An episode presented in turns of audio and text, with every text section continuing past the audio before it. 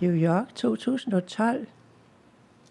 En pause under Kit Johnsons festival Valbro Vesterbro aftalte jeg med Christoffer, en ung medvirkende på 25 år, at tage en tur til New York i sommerferien.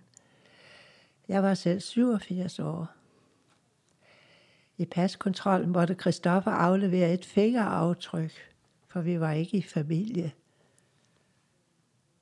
Et taxa førte os til vores toværelses lejlighed i Brooklyn.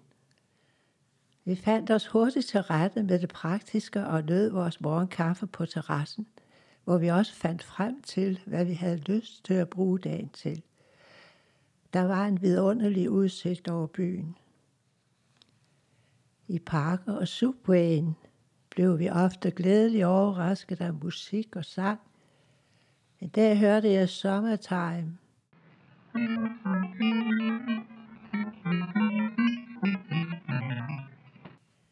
Vi begyndte vores opdagelsesrejse på Manhattanbroen i høj sol og uden vind.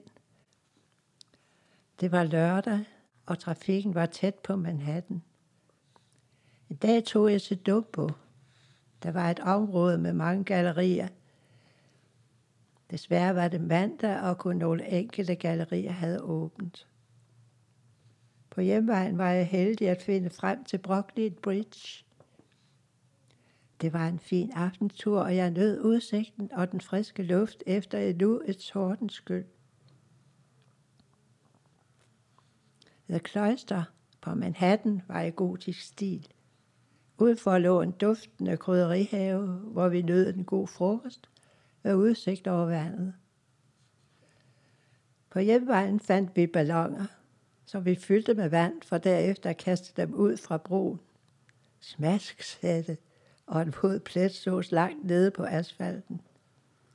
Vi følte os mundre og taknemmelige for at opleve New York på denne enkle måde. Nu havde jeg også været i New York.